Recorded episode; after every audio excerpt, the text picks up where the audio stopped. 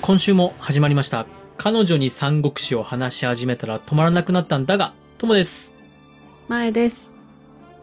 さあ、前回のあらすじ覚えていますでしょうか、はい。もう、ともくんが大好きなシーンでした。そうです。もう一番の山場でした。そうそう、趙雲と張飛が大活躍でね、そうです。無事逃げおせたであろう劉備なんですけど、はい。もう、まさに張飛大活躍、張飛男。うーんってとこだったんですけども、はい。さあ、そんな逃げ切ったであろう劉備ですが、うん。まだまだピンチは続きます。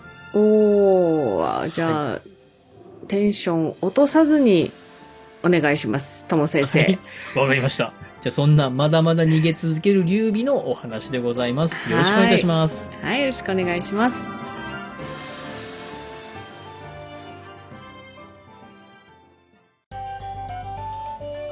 三国だが。では、早速、あらすじに入っていきます。今回は、一般五へ下る絶戦、家中の栗の三つに触れていきます。はい。前回、長反響の戦いで、まあ、負けに備負けて逃げに逃げてきた劉備なんですけども、はい。この敗走は劉備の生涯のうちでもまあ、大難中の大難でした。うーん。曹操も本人自らを追ってくるくらい本気だったわけです。ああ、そうですよね。そのため、長反響を辛くも逃げ延びましたが、まだまだ危ない状態が続いています。はい。そこに、前もって、劉氷の長男に助けを求めてたんですけども、それは覚えてますかね、うんうんうん。ですね。で、はい援軍なかなか来ないって言ってたやつですよそね。うです、そうです、うんそのなかなか来なかった援軍が、はい。 1万人助けに来ます。おうああ、助けに来た。さらに、劉氷の長男も自ら援軍を出してくれまして、うん関羽孔明も合流します。はい。結果、追撃を曹操はここでやめます。おー。ああ、逃げられちゃったなーっていうことで、ここで一旦ストップするんですが、はい。 80万の大軍、うん。ここまで連れてきたので、当初の予定通り、次は5に対してうん。進んでいこうかっていう風になります。はい。で、5をどうするかと。うん。今、この中国の中で、曹操の勢力と5の勢力っていうのは、まあ二大勢力なわけなんですよね。はい。なので5を倒さねば統一はありえません。うん。曹操は5に対しまして、逃げた劉備たちを一緒にやっつけようと、うーん、なるほど。お手。紙を出します。尊敬を仲間につけようってことそうです、そうです。5の孫権が、あ、一緒にやりましょうってなれば、うん。ああ、まあ、曹操に歯向かう気はないんだなと。うんうんこのお手紙を出しながらも、80万の大軍をうんうん。南へ南へとじりじりじりじりと向かわせます。はい。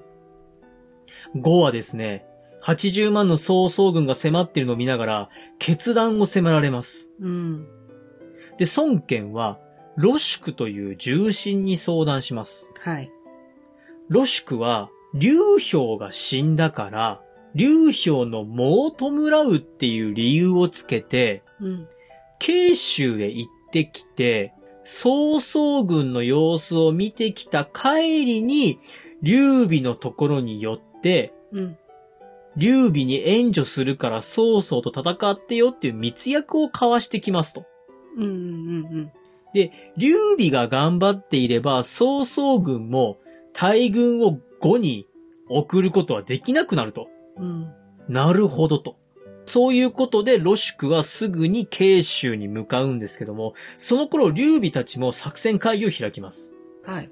孔明は、いやー、呉と曹操が互いに争うのが先ですと。それをやってもらわないと、僕らどうしようもないっすね、みたいな。え、そんな簡単に言うけど大丈夫みたいな。うん で、そのうち5から使いが来ますよ、手に。待ってれば大丈夫じゃきーみたいな感じなんですよ。なん、どこの言葉え まあ、ゆったりと構えてるなっていう孔明なんですけども、はいそんな中、孔明の予言通りにロシュクが、本当に劉備の元にやってきます。うーん。すごいな。ロシュクさんが来たので、宴会だーっていうことで宴会を開くんですけども、ロシュクは劉備に質問攻めです。すると劉備はですね、何を聞かれてもとぼけます。うんえ、曹操軍ってどれくらいいるのって、わからんすわーって。え、曹操軍誰が強いのいやー最近よくわからんすわーみたいな感じで、えっと、じゃあ誰かわかる人みたいな感じで、うん孔明が呼ばれるわけなんですよ。で、孔明も交えて話をする中で、うん。劉備の大将がね、と曹操についたら語なんてすぐ滅びるよと、ロシクを脅します。うん。ただ、そうやって言われると、ロシクとしても、いや、劉備さん次第では、語も動きますよと。うん。うん。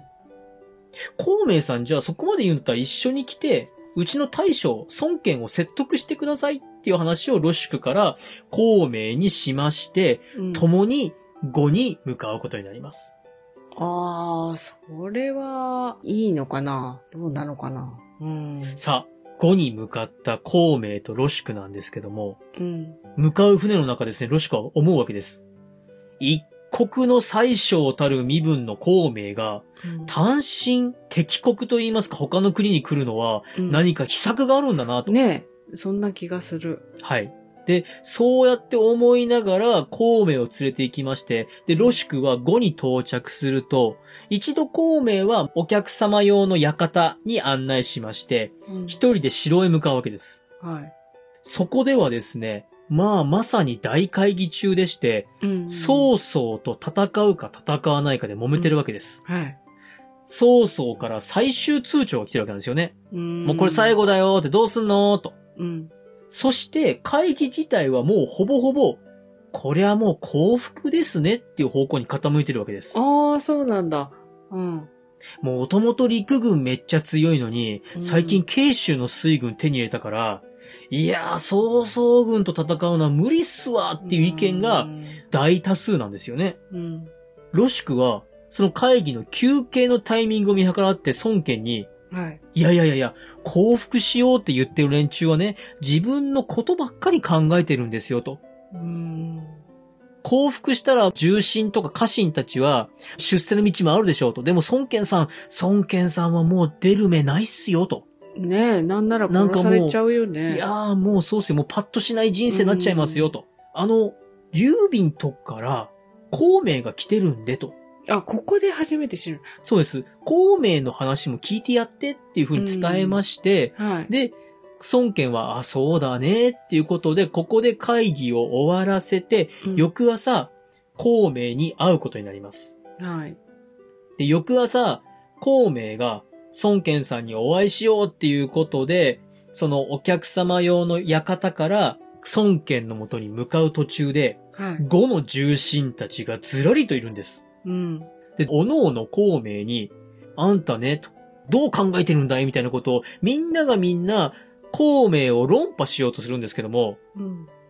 孔明は逆に、はい論破はい論破とみんな論破していきまして、うん。もう何みんな、何意見ないもんみたいな。じゃあ俺孫権さんとこ行くねみたいな感じで、もう全員を論破して、うん。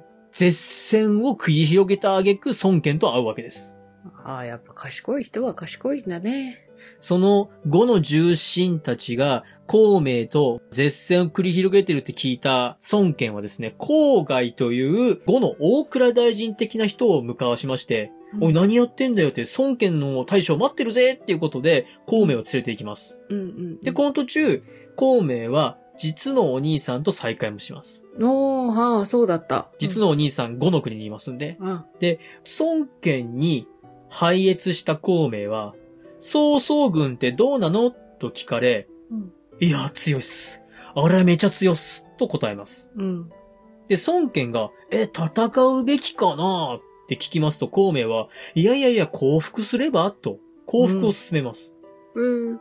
孫権はそこで、いやいやいや、孔明と。あのね、と。五の国よりも弱い、自分の劉備んとこを降伏しないのに、なんで俺には降伏進めるのって聞くと、孔明は、いやいや、そんな恥ずかしい卑怯なことうちの大将に言えませんとうん。その言葉を聞いて孫権は怒ります。うん。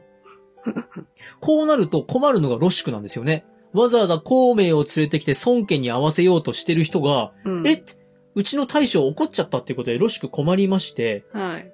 孫権をなだめます。うん。で、孔明とロシクが話をしたんですけども、その時に、曹操に勝つ策はあるよと。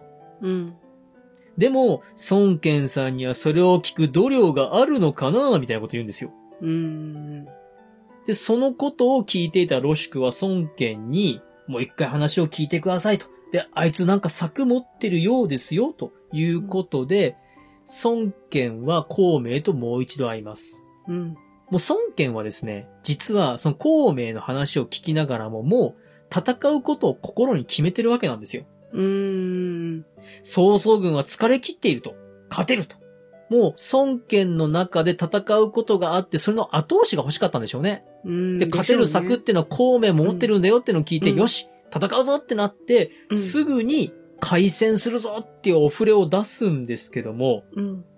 もともと会議で、あれ降伏するってなってたよねっっていうことで、家臣の主だった者たちはうん。反対します。うん。あいやいやいやいや、さっきまで、え、降伏っぽかったっすよねみたいな。うん。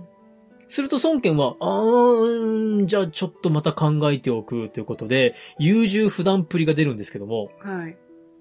迷ってるなぁ。どうしよっかなぁっていう時に、孫権のお母さんがやってきまして、うん。お兄さん孫作の遺言を孫権に伝えるわけです。うん。国の内側のことは長将に、国の外側のことは周囲に測るべうしんという遺言を持ち出しまして、はい。孫権はそれを思い出しまして、すぐに周囲を呼ぶというところでうん、今回のあらすじが終わっています。ああ。周遊さんはいい時にいつも呼ばれますね。そうですね。周遊さんは、決断の時には。そうですね。うんはい。当てにされてると言いますか、すごく頼りにされてる人なんだと思います。はい。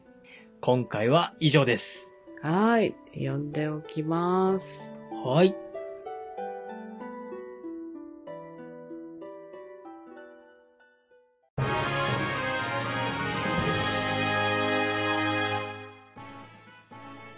エンディングです。今回は、はい。前回のあらすじとは打って変わって、まあ外交戦と言いますか、うんうん。うん、なんかこう、ね、テーブルの上の戦いと言いますか。まあ、頭脳戦。ね、 あんまり。ですね。ともくんの熱量のない感じはよくわかりま した。けど、まあ多分あので交渉もとか面白い気がするので、私はちゃんと読みますよ。そうです。あの、うん人の気持ち、心の機微を捉えた大事なとこで、またさらにここの、うんこのお話の結果、赤壁の戦いに向かうわけなので、うんうんうん大事なとこだね。大事なとこです。はい。はい。では、メールアドレスお願いします。皆さんからのご意見、ご感想をお待ちしております。まずは Gmail です。数字で359、アルファベットで DAGA、三国だが、アットマーク Gmail.com。エピソードの概要欄にお名前だけで送れるメールフォームもございます。またツイッターをされている方は DM でも結構です。感想は、ハッシュタグ、三国だが、三国を漢字、だがをひらがなでつけてつぶやいてください。お待ちしております。はい。お手紙ね、いろいろ来てるんですけど、あの、すべて私たち読んでおりますので、はい。こよれからもどうぞよろしくお願いいたします。ろしくお願いします。では、また次回お会いしましょう。バイバイ。バイバイ。